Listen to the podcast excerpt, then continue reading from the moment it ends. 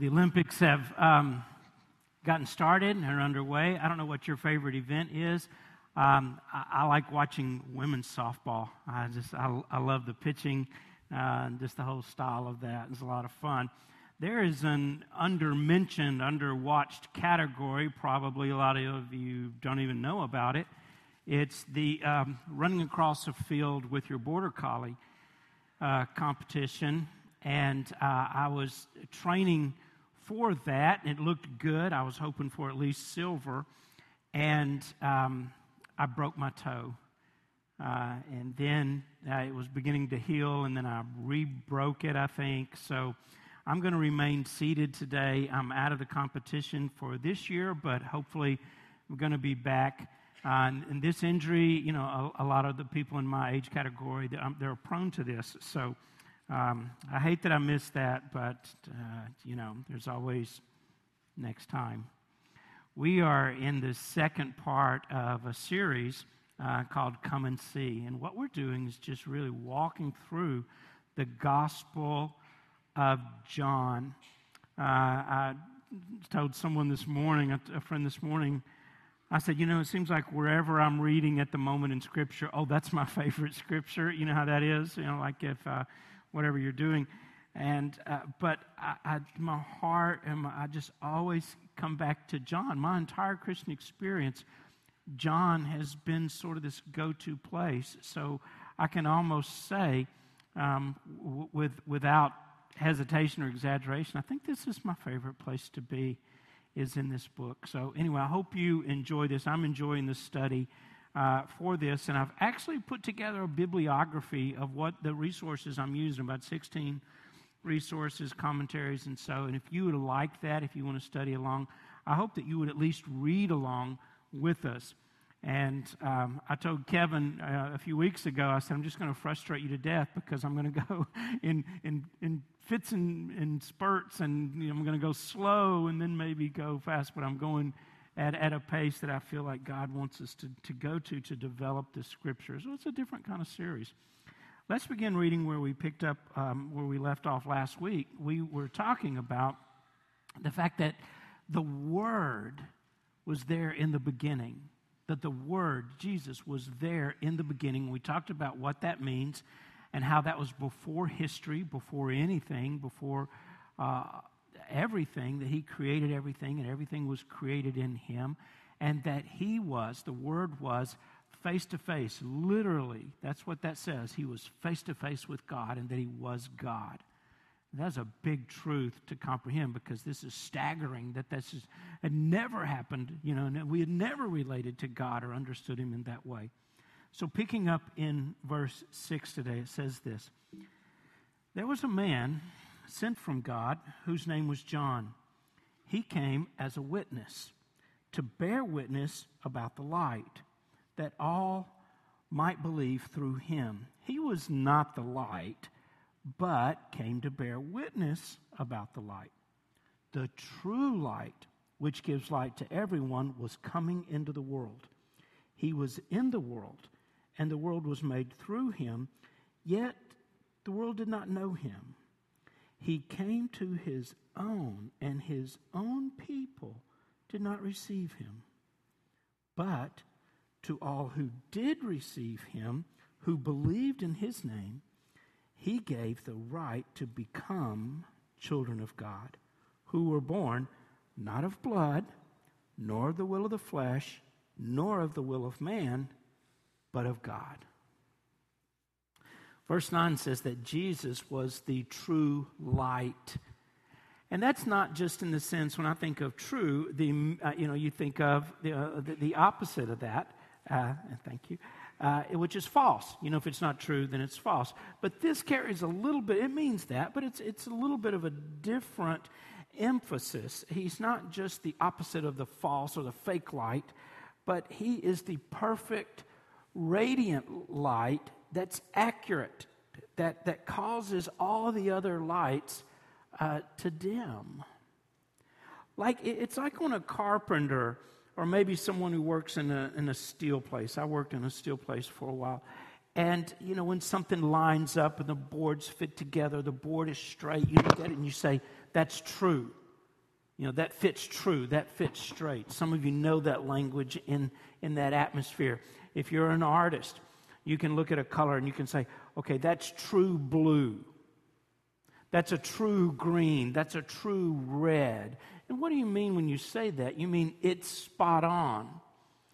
You know, because there's all these variations, say, of the color blue, and you think, well, that's a, a, this blue or that blue, and you look on the color wheel and you see, wow, there's so many variants of that, you know, and just so many options.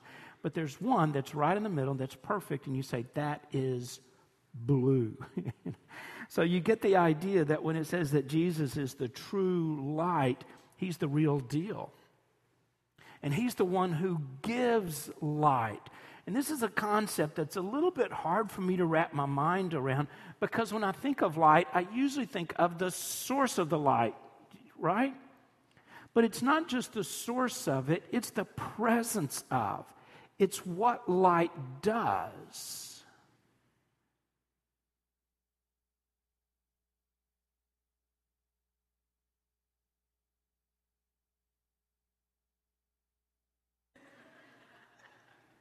So good.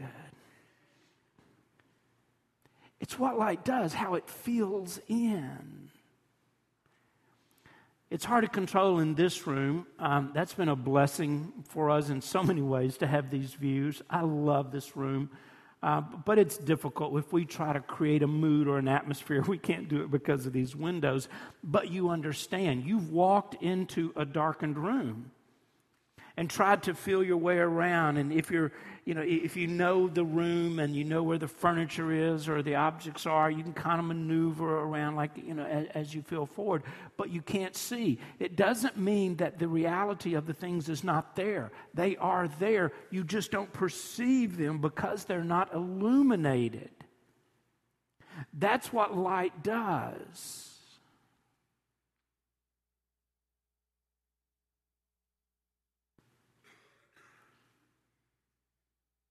You see, it makes known what is there. And that's what Jesus does. He gives us this manifestation, this illumination of who God is. God was always there. And now he has a face, he has a name, he has a personality. There's specific words. He is He's lit up. He's, we see him because of the light of Jesus. That's what this word means. When it says which gives light, it's the word uh, photizo, photizo. It, it's, it's where we get our word photograph uh, photosynthesis. You know, there are so many words that begin with that prefix, not just in the English language, but in other language, in Latin languages, in European languages. It just it just kind of crosses over because it's literally the light that he brings into the situation, into the world, so that God can be seen and understood. We don't have to bump around spiritually in the dark anymore we can see him and we can know him through Jesus. That's what he did. Just a phenomenal thing. But it says that even though he did that, and that he had already brought light in the sense to the universe because he had created humans, he, he made all of this. And so that's a certain kind of light in itself that he brought. But it says he brings this light of God into our world but the world did not know him. Now, it wasn't that he was incognito. It wasn't that they were just like, oh, that was him? I didn't even know. Have you ever been in the same place with a celebrity and you didn't know they were there? Maybe somebody taps you on the shoulder and goes, look, look, look. And you look over and, oh my goodness, you know, and it's Beyonce. it's a famous person. It's a celebrity. Is she still out there? Um, you know, and you didn't know, you weren't aware of it, but that person, you know, was there. It's like God has been here, but Jesus makes him aware. It says the world didn't know it. It's not exactly that they didn't know, it's that they chose not to know. There's volition in this verb It says they, they I don't want to know. I don't want to know. I don't want to see. Don't tell me anymore. If your doctor ever tried to begin to explain something to you, maybe you needed a procedure done or a surgery, and they said, you know, and there's different types of personalities. I'm the kind of person that wants to know everything. You know, my, my wife had a brain tumor, and they said, We're going we're gonna go in. There's no way to get this out except through a surgery. And she said, That's all I need to know. Thank you. I said, I want to know everything else. I want to see the MRI. I want to see the pictures. I want to research. I want to read books on the brain now. I want to know everything about it. But the world said, We don't want to know Jesus. We choose not to know him. Verse 11 says, He came unto. This is, this is really an interesting verse. And we don't kind of we don't get on the surface the, the deeper concept here. It says he came to his own, and his own did not receive him. Now, I'm rough in my skills in, in, the original language, but I can hammer it out. And John is one of the, uh, the, the, the, easier books. So you, you could almost accurately translate this as that Jesus came home. God came home. He came back to his own house that he had created. And the people there, his own home, rejected him. He wasn't an alien or a stranger, he was family. They could peek out, they could look and see, oh, it's Jesus. He belongs here. This is his house, this is his home. Some of you most of I think all of us actually, whenever you face and feel rejection, you can look to Jesus. He understands. You know, Hebrews said there's no temptation, there's nothing we've lived through that Jesus doesn't get because he lived through that too. It's always fascinated me. And even though there are times you feel alone in the world and you feel so rejected, I want you to know Jesus was rejected by his own people. Rejection is one of the, if not the most powerful emotions that we can feel. It's incredible. I would say if you've ever talked to a counselor or to a therapist, they would tell you that 90% of the people that they help bring healing to face rejection and are suffering in some way from rejection. It goes deep, it creates uh, horrific wounds in our hearts that cause us to experience sadness and anxiety long after the event or the moment. It just echoes and reverberates. And then it pushes through into other areas of our life that are completely disconnected, disengaged from the place where we felt rejection, but we fear that in other relationships and in other arenas. And you know this, we will go to great lengths.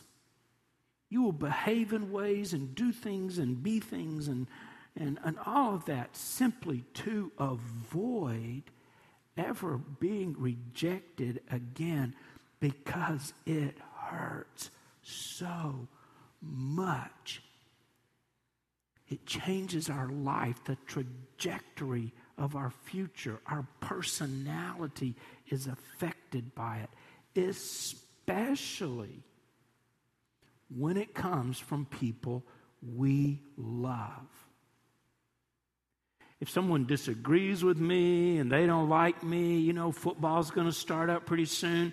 If I'm sitting near some fans from another SEC team and they are cheering against me, I don't feel rejection so much. You know, I, I, they weren't they weren't in my family. They're not a part of my tribe, my you know my clan. But when it's someone who I need the respect of or the love from, then it affects me. You see? You see? we were, I did about three trips to Eastern Europe. We, back in the 90s, were going to Romania. And I'll never forget, and I've probably shared this with some of you before. We were in a village called Oria one night, and uh, we had been there a couple of times before, and we'd gotten to know some of the people. Now, the distinctive thing about this particular village is that it was just dominated by the Orthodox religion, the old Greek Orthodox um, uh, presence was there. Uh, they, the, the, chairman of the school board, uh, the mayor of this little town, all the prominent people, uh, the priest himself was very, very influential uh, in this place. And needless to say, they did not like evangelicals. They did not like the evangelical pastors. They did not like um, you know, short term missionaries coming in and saying, this is, you know, what you should believe and all of that. They just, they really didn't. And they would work. Those of you who've been, you can, you can testify with me. They would sabotage, you know, they would say, no, you don't have permission to do this, and this is not going to happen, and you can't set up there because of this ordinance or this. They would make up rules. And it was a very difficult situation because of that persecution. But we would preach and teach as best we could through, uh, through the churches and the pastors there. There was one young lady, she was a teenager, and she came to one of the meetings early in the week and saw the light. I mean, just the illumination of God, and realized all these rituals and religion that she had been, you know, trusting in her whole life just just fell away. It, just, it wasn't the true light, you know, it was the fake light. And, and she gave her heart to Christ. I was there. I remember her sincerity. She was about 15 years old. Um, and her father met with her in, in their little house, and he told her, Okay, you can just quietly believe whatever you want to believe but don't give any outward show to that. And what he meant was don't go get baptized. Don't be baptized as an evangelical, as a Baptist or whatever. Um, because in, in that thinking, and it's, it's kind of that way here, but we're just a lot more subtle about it, you could sort of, you know, you could believe what you wanted to believe and maybe kind of talk about it and you'd be tolerated. But once you stepped forward and were baptized, you were out there. This is your way of coming out as a Christian and declaring yourself in a relationship with Jesus. And that's what people would note as okay, they're serious about this. And we didn't try to coerce her or because we knew there would be consequences. But toward the end of the week, we were having a service where there was going to be baptism. She showed up. Someone brought her uh, in a, one of those little small pickup trucks, and everything she owned was in the back of that truck. She said, I've made my decision. My father said, He'd always love me, but if I get baptized, I'm no longer welcome in my home or to my family. They have rejected me. And they were pressured to do so by the local uh, priest. I'll never forget standing there. I was a youth minister and, and just loved students and, and just saw the courage of a 15 year old girl standing there beside this little truck with everything in her world there, willing to say, I give that up. I give up. And I will endure the rejection of my own family. And she says, I still love my family. She had siblings, she had a mom, and the mom cried and cried and cried. But they rejected her because of Jesus. That just made such an impression on me because I think I've been rejected. I think I've experienced that. She really has, and at such a young age. In, Matthew, you remember we talked last week about the fact that there are these four gospels there's Matthew, Mark, Luke, and John. Matthew, Mark, and Luke are very similar in their approach and the way that they present the story of Jesus. And they all start with the baby in Bethlehem and they go chronologically through the life of Christ. John takes a completely different route. He begins with a philosophical Greek word, you know, the word, the logos of God. And so he comes at it from a fresh, new, you, you know, a very different kind of uh, angle. But in Matthew uh, 21 and in Mark 12 and in Luke 20, the synoptic gospels, there's uh, a lot of the same stories, you know, pop up from their viewpoints. And one of those is the parable of the wicked husbandman or the bad tenants. Because most of us think, what's a husbandman? you know, we don't use that, that language much. But in the story, there was a landowner, uh, and he planted a vineyard. He put a wall around it, he dug a wine press, and he built a watchtower.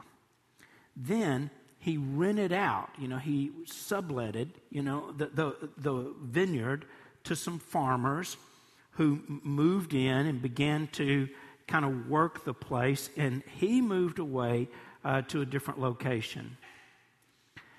Now, when harvest time approached, he sent his servants to the tenants to collect uh, the fruit, you know, the rent. It, it was time. The tenants who actually hasn't haven't done anything uh, seized the servants. I mean, these are violent people. Um, they're, they're, just just evil people. They they beat one, they killed another, and they stoned a third. There are these three servants. So he waited a while, and then he sent more servants to them, uh, thinking, wow, I don't know what to, to do to get their attention. So he sent more than the first times. And believe it or not, the tenants treated them the same way. So last of all, he thought, I've got to get, I've got to. so he sent this envoy that included his own son. His own son. And he said this they will respect my son. And I think he's being amazingly tolerant up to this point um, for this kind of behavior. I would have already gone, you know, all Memphis on him. Uh, but they, they, uh, he, he, says that surely they'll respect my son. We, there's a window. Maybe we can. I don't know how this is going to work out. But incredibly, when the tenants saw the son, they said to each other, This is the heir. This is the son. And here's their idea because this is the way evil works, this is the way wickedness works. They, they had this idea let's kill him. let's kill him and we'll take his inheritance. And I don't understand the culture. I don't understand how in the world they ever thought that was going to work out, like kill the son. Oh, we get the inheritance. But that was their plan. So they took him and they threw him out of the vineyard and they murdered him. So Jesus asked, Therefore, when the owner, and you can feel the emotion of the crowd that he's telling this story to, and they're, they're just you know, they did what? Then they did what? And they did what? I mean, they're just at this point. So Jesus says, so th- therefore, when the owner of the vineyard comes, when he comes himself, what will he do to these tenants? And the people began to shout back because by this point they're caught up in the movie, so to speak, in the book, in the story. And they're like, Oh, I tell you what I would do. You ever said that? I tell you what I'd do if I was him. I'd do. I mean, this is turning into a Clint Eastwood movie real quickly here. They said this He will bring those wretches, which is an underused word in our society, the wretches, those wretches to a wretched end. They weren't trying to re- look at their thesaurus. They just said, Those wretches will bring them to a wretched end. Wretchedly, we, they replied. And they said, And then he'll rent the vineyard to other tenants who will give him his share of the crop at harvest time. They were saying, This means war. Go home and get your weapons. Jesus said to them, Have you never read in the scriptures? The stone the builders rejected has become the cornerstone. The Lord has done this, and it is marvelous in our eyes. And he goes on, he says, Therefore, I tell you that the kingdom of God will be taken away from you and given to a people who will produce a fruit. Anyone who falls on this stone will be broken to pieces. Anyone on whom it falls will be crushed. Now he's glancing over at the Pharisees. He's glancing over at the chief priest. He's talking to and about the religious leaders that are there on the fringe of the crowd. They're the ones who do not receive him. You can be very religious. I spoke to a, a young lady recently, you know, and, and, and, I, and I asked, are you, are, you, are you Christian? Are you a follower? She goes, Oh, no. Oh, no. But I'm very spiritual. And isn't that a curious thing? We, we hear that more and more. You can be spiritual, you can be religious, but be, re- reject, be rejected. In verse 12, John says, However, that to all who will receive him, who believe in his name, then they will receive the right to become the children of God. There's a lot packed into that sentence. Here, right in the very first chapter, the beginning of the gospel, John wants to be clear and he presents this concept of either rejecting Christ or receiving Christ. There's not an in between place. There's not an undecided category or box to check. There's not this option, just going to remain neutral about Jesus. I think he's a nice guy. I don't have anything against him. But do I receive him? No, I really don't. And maybe you're there. That's not an option. You know, if I were to say, you know, I really don't want to sit, I'm not going to sit on this platform. I don't like it up here. You know, I'm not going to sit here, but I'm not going to sit on the carpeted floor either. I'm going to remain neutral about where I sit. And you would smile to yourself and think, how are you going to do that? You've got to be in one place physically I've got to be in one place or the other. I can't be neutral with my physical presence. You would get that. Okay, the same thing is true spiritually. You see, I'm rejecting the carpeted area, I'm receiving the wooden platform. I want you to understand that because I think this has become very vague very fuzzy and smoky in our generation. We think we can live in this in between invisible place. No, you're either living a life where you are rejecting Jesus or you are receiving Jesus. The idea of receiving Jesus is biblically valid. What got me started on this is the coincidence that I'm, I'm reading this passage and I'm thinking about this whole idea of receiving Jesus. It's familiar language to my generation because if you've ever been to a Billy Graham crusade or something else, you've, you've heard this, you know, to receive Jesus. And you may think, well, what does that, that mean? But here it is.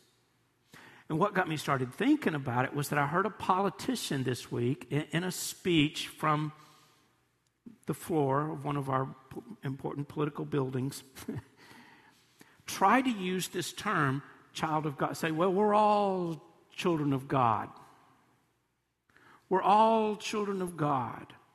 And in my faith system, that I am a woman of faith and that I believe it this way, but we're all children of God. I mean, it sounded very much like my generation, you know, the 70s, where we're, you know, cuckoo and everybody and everything. And it's just kind of this universal uh, idea. And she was using that to make a political point or to try to sway people to believe like she did, using the platform of religion.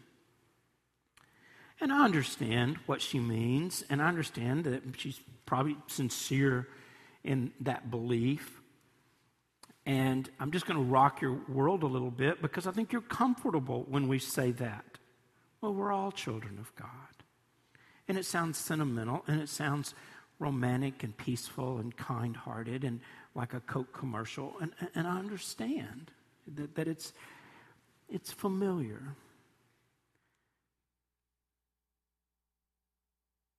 Folks, there is a sense that humans are not automatically, naturally God's children, but they must choose to be so.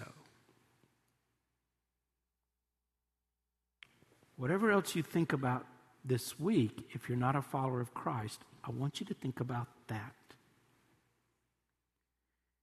Because it happens when we believe in Jesus and receive Him. That's what John says in this chapter. It literally means, I love this word when it says the right to become, you know, the children of God. It doesn't use a typical word for child, it uses a word that means one of the born ones.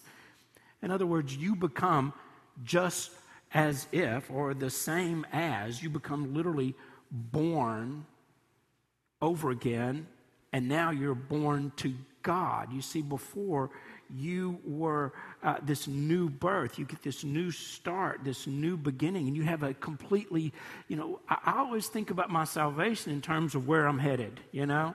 If you've heard sermons on hell and you think, my salvation is about my future. But what John is saying here is no, your salvation is about your origin, it's about your birth, and you're getting a new birth. You see, you were born in Adam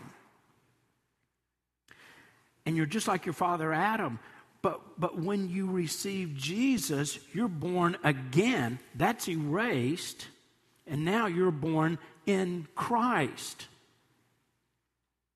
This means you've got a new future, but it also means this is going to just blow your minds.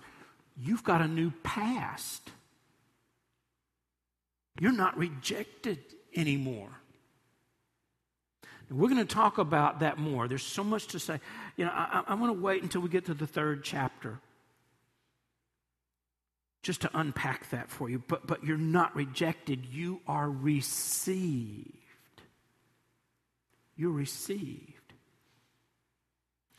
If you've ever been to Chuck E. Cheese, you know it's torture for adults. You know, it's just, I don't know how a child there's so much sensory. Th- I mean, there's lights and noise and children and ah, you know. It's and some of you maybe you love it, you know. But it's just so much going on. And we were there for a birthday party with one of my children. This little girl whom I had never seen before, you know, I'm watching all that's going on and maintaining my sanity. And this little girl just turns and runs and just jumps up in my arms. And so I just I, I just grab her and we look at each other. And I'm thinking, I don't know you. Well, then the thought came to her, I don't know you. and obviously, I'm not who she thought I was. And she just screamed. And then I think, oh no. And I'm just like rejecting this child. Because what am I thinking? I'm thinking, oh, the police are going to show up. I'm going to be on the front of the News Sentinel tomorrow. You're a pastor, you know. And I think, ah, I think, go away from me, cute little child. Go away. You know, I, I reject thee. You know, and it just you know, kind of uh, but she recognized, you know, I'm not who, you know, and, and, and I'm not, I'm not that. And maybe you feel like that sometimes, you know. I want you to know you're not rejected. You, you are received and you have a brand new life. It's another game changer. And some of you, even some of you who've walked with Jesus for a long, long time, it's going to be almost too good to be true and incredible, and you barely can believe it for yourself. God won't ever judge you for your past because He already has. That's already been done. You know, if you get a speeding ticket and you go to court and you settle it and you pay the fine or whatever, and the judge says, Now, we need you to come back tomorrow and we're going to judge this ticket again. You'd go, Oh, no, no, no, wait, wait, wait. I've already paid the fine. you can't keep. No, and then we're going to do it the next day, too. In fact, I'm just going to judge you for the rest of your life for this ticket. I'm going to hold you accountable, and you're just going to keep paying that fine. You'd say, No, I committed the offense, and, and the fine's been paid, and that's the end of it. Some of you have a hard time believing that when it comes to the Lord. But that's exactly what's happened. He has previously judged all of your sin at the cross. And he found your guilt in Jesus. And he punished it there. He dealt with it there. He says in verse, think, verse excuse me, verse 13, that when we receive him, we are born not physically, we've already been there, not emotionally, but spiritually. He's saying, yes, you're, you know, not, not of the blood, you know, not of the will of man, or the, he said, but from God. He said, okay, you are physical. You are mental and emotional. You know, you, that's what the Bible calls your flesh or your soul. But God says there's this other component to you that is called spirit. There's the body and the soul and the spirit. And our spirit was detached or dormant or dead, it was non functional because of sin. And we were just born this way. But when we receive Jesus, our spirits are regenerated. They're awakened they're shocked. They're, they're brought back to, to life, and now we're fully awake and aware. You see, I connect through the, to the world through my body. I connect and experience thought and emotion and connect to others uh, through my soul.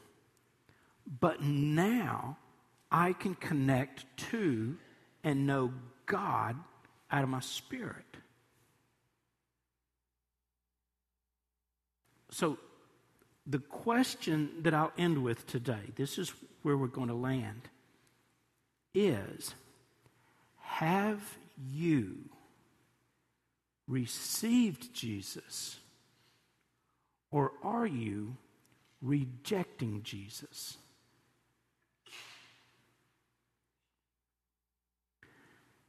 you can believe in him, in his name. And the name of a person wasn't just the way we refer to them or what we called them, it was who they are, the nature of the person, the essence, the character of that person. It says, when you believe in the name of Jesus, you know, like the psalmist said, some have believed in chariots, and I think it's Psalm 20, and then in Psalm 128 it repeats this language. Some have believed in horses and you know their own resources and their own power. He said, but we are those who believe in the name of God, in His name. is very significant. It's kind of lost in our culture, but in Jewish thought, when you said the, I believe in the name of a person you were believing in them. So if you believe, as John says, in Jesus and you receive him, your life can change. And that can be initiated and begin actually today, now. I came in this week and I just prayed over every section in this room. And last night, I just pictured in my imagination each section in this room. And said, Lord, if there are people in this place who are rejecting Jesus, would you move their hearts today to receive him? Maybe they're longtime members of Calvary. Maybe they're members of somebody else's church or some other movement or religion or belief system. Maybe it's all new. Maybe it's the first time you've heard something like this. But we're either rejecting Jesus or we're receiving Jesus. Here's what I'm going to do I'm going to pray a prayer out loud that is just a model. There's nothing magic about it. But if it is the cry of your heart, if it is in sincerity where you are at this moment and what you believe and what you feel, I'm going to invite you to pray this along with me. You can just pray it out loud. Um, and if you pray that prayer, uh, I think uh, it may not cover all the bases for you. It may not be the exact wording you would use. You can use your own. But I hope it would give voice to maybe what Holy Spirit is doing inside you. Rejecting Jesus or receiving Jesus. Would you stand, please, and let's read this prayer out loud together.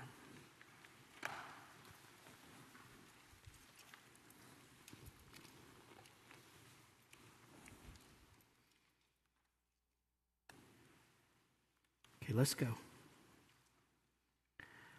I hereby receive Jesus and surrender everything that I am and have and ever will be. I take my hands off my life and release every relationship to you, every habit, every goal, my health, my wealth, and everything that means anything. I surrender it all to you. By faith, I take my place at the cross, believing that when the Lord Jesus was crucified, according to your word, I was crucified with him. When he was buried, I was buried. When he was raised, I was raised. I was raised with him.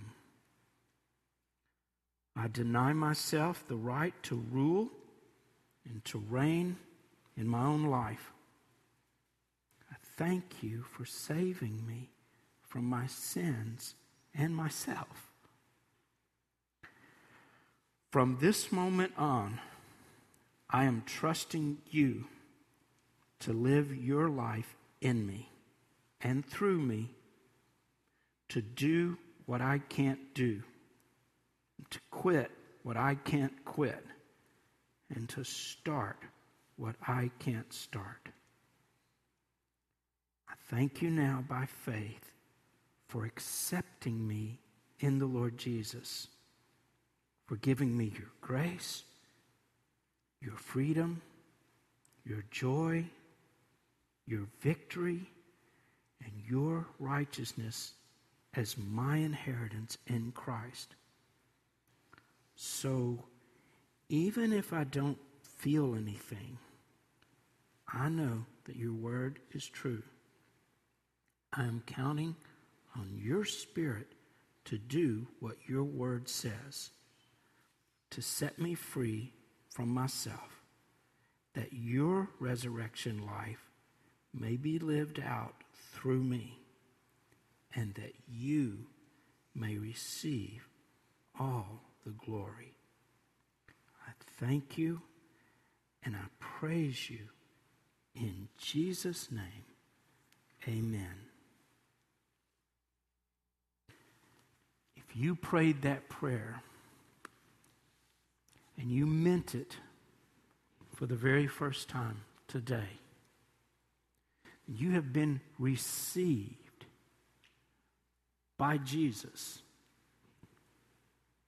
you have received Him, and you're brand new. You have a new birth today.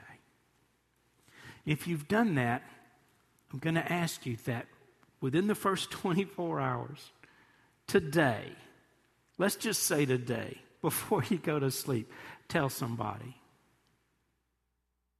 Tell your roommate, somebody in your family, one of your friends, call your mama, call your cousin Ricky. Let people know, let somebody know, hey, today was different in church for me today. At the end, I prayed a prayer to receive Jesus. I'm a Christian. If you've done that, there are several steps that we would love to help you with as you get to know how do I move forward in Christ? I knew how to live in Adam. How do I move forward in Christ? We'd love to help you with that. There are pastors in this room. Uh, there are seasoned Christians in this room who've walked with the Lord. We would love to meet with you, to sit down over a cup of coffee and talk with you. Um, I had someone recently to say, I believe I'm a Christian, but what is baptism? Should I do that? Uh, how does that work? What is that for? We'd love to explain that to you. So, would you do this? Would you just give us a call? Shoot us a text or an email or, or just call us or just come up to us right after the service. And we'll set up a time this week where we can talk one on one and maybe help this begin to make sense. You have a brand new life. And I pray you live that life in joy and in liberty like you've never known before. Please let us know if you made that decision today.